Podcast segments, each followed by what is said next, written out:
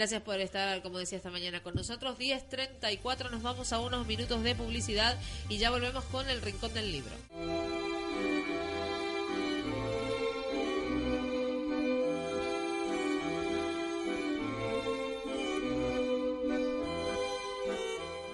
Diez y cuarenta de la mañana y comenzamos como cada martes con nuestro Rincón del Libro.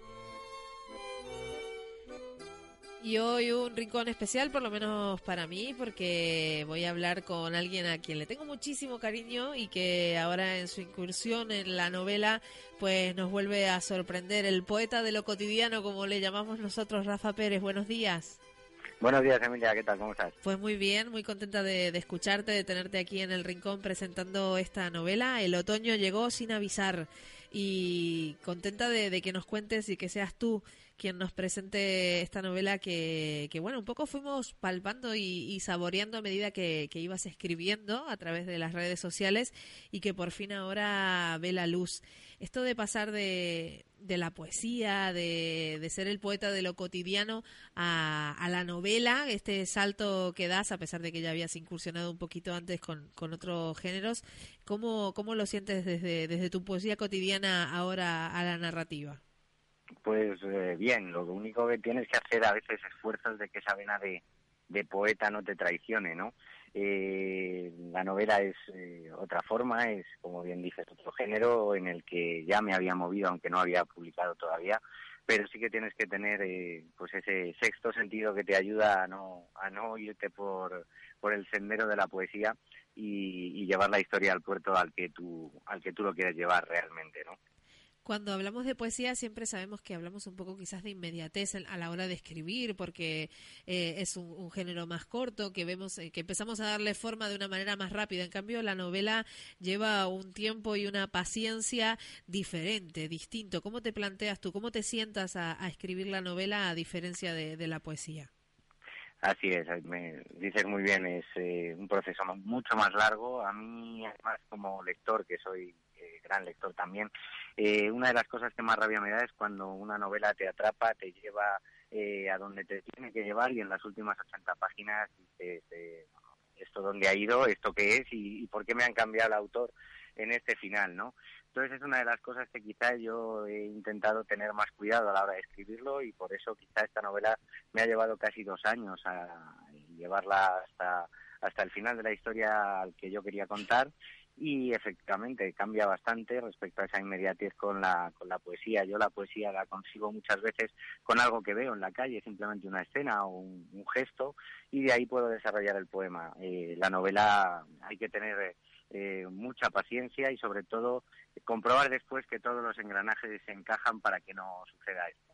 Sin embargo, para presentar esta novela y casi como prólogo, la poesía está muy presente.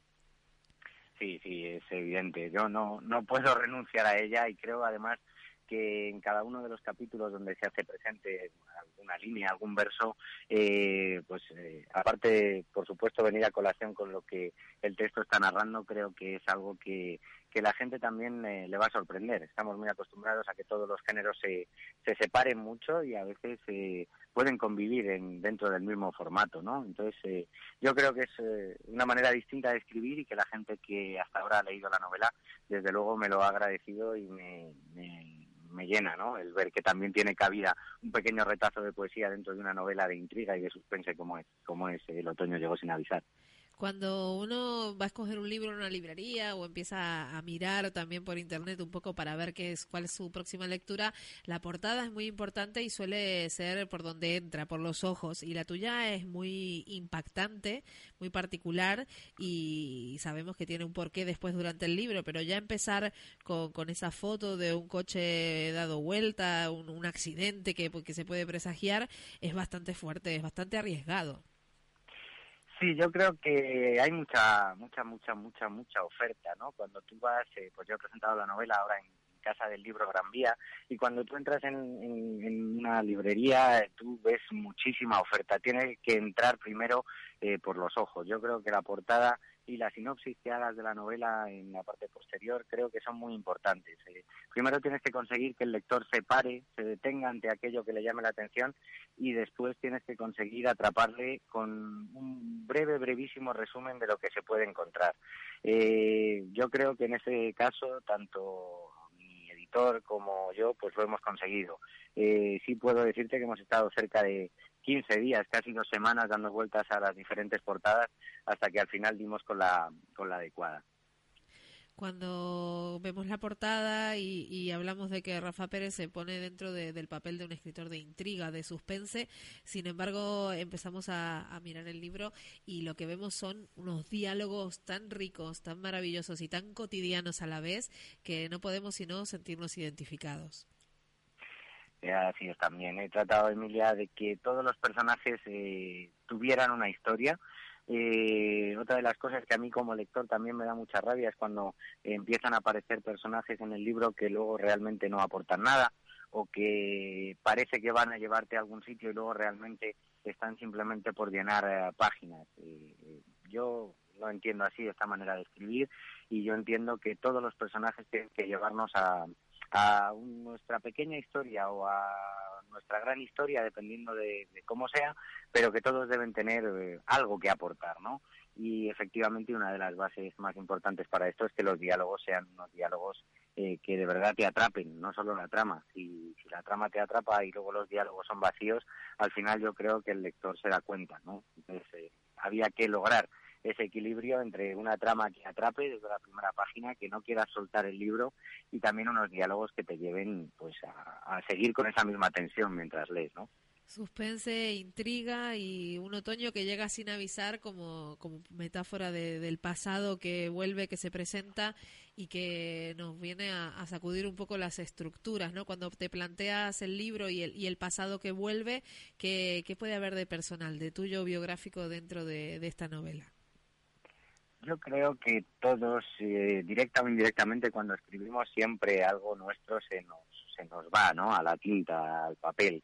Eh, es una novela de ficción, pero es una novela de ficción con una trama bastante eh, cotidiana también, es decir, algo que puede pasar, aunque no deje de sorprendernos a la hora de leerlo, también es algo que tampoco es descabellado ni algo que pueda ser ya ciencia ficción, ¿no? Eh, en ese sentido, pues siempre hay situaciones de, los personajes que algo del autor siempre se lleva, ¿no? Un cachito de, de mí seguro que hay en la novela también. Y yo creo que, mm, que dice, dice la novela en uno de los apartados que, que no hay nada más bonito que mirar atrás y sentir nostalgia, ni nada más triste que mirar hacia adelante y seguir sintiéndola. Y yo creo que eso es un poco lo que puede haber de mí también en la, en la novela. Siempre tiene que ser, tener claro uno de dónde parte, a dónde quiere llegar, pero no puede perder de vista tampoco el momento en el que está, porque hay que disfrutarlo y hay que, hay que vivirlo. Si no se pasa y no puedes volver a vivirlo otra vez, ¿no? ¿Qué es lo que se va a encontrar el lector cuando empiece a meterse en el mundo de Rafa Pérez y, y se encuentre con el otoño llegó sin avisar? Pues yo espero, y así me han ido contando aquellos que ya lo han, lo han leído, que, que se encuentren con una novela que desde la página 1 eh, te obligue a no querer soltarla. Es una novela en el que yo creo que hay una trama ágil, una trama que te lleva a, a, donde te tiene que llevar. Eh, a mí me ha resultado curioso a la hora de escribir, ha sido una experiencia eh, nueva para mí el darme cuenta que a veces eh, yo quería llevar la historia hacia un sitio y la historia me llevaba a mí. En ese sentido yo creo que, que los eh, lectores que lo lean se van a encontrar con esto, con agilidad, con ganas de seguir, seguir, seguir y no parar. Y luego también al ser una novela con una duración fácil de leer, pues yo creo que eso aporta también a que todo el mundo quiera quiera leerla y tenga muchas ganas de, encontrar y salir a este otoño que en el fondo avisa.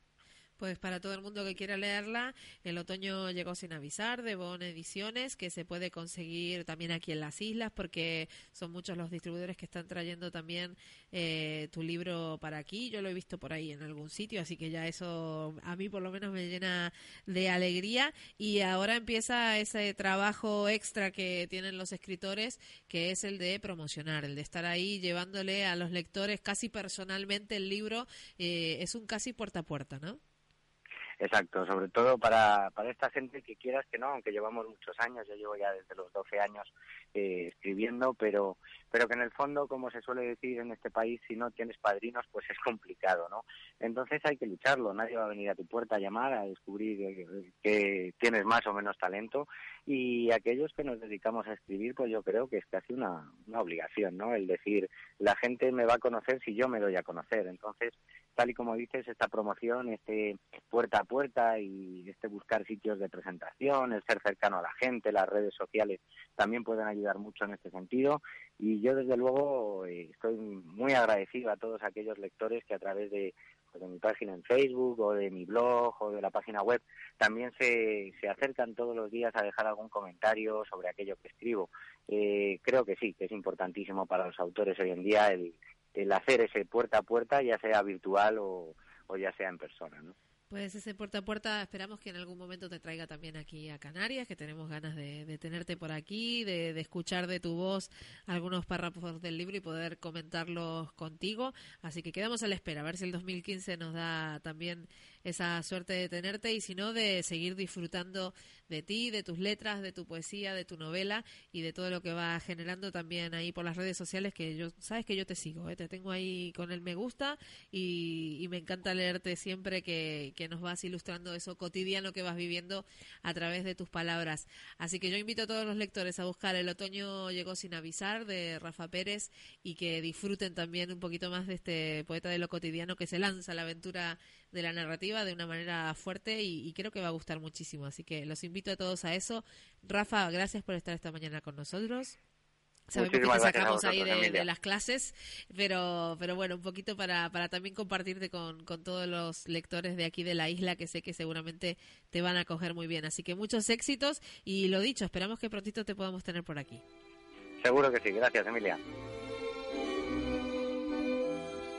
10.51 de la mañana nos vamos a unos minutos de publicidad y continuamos.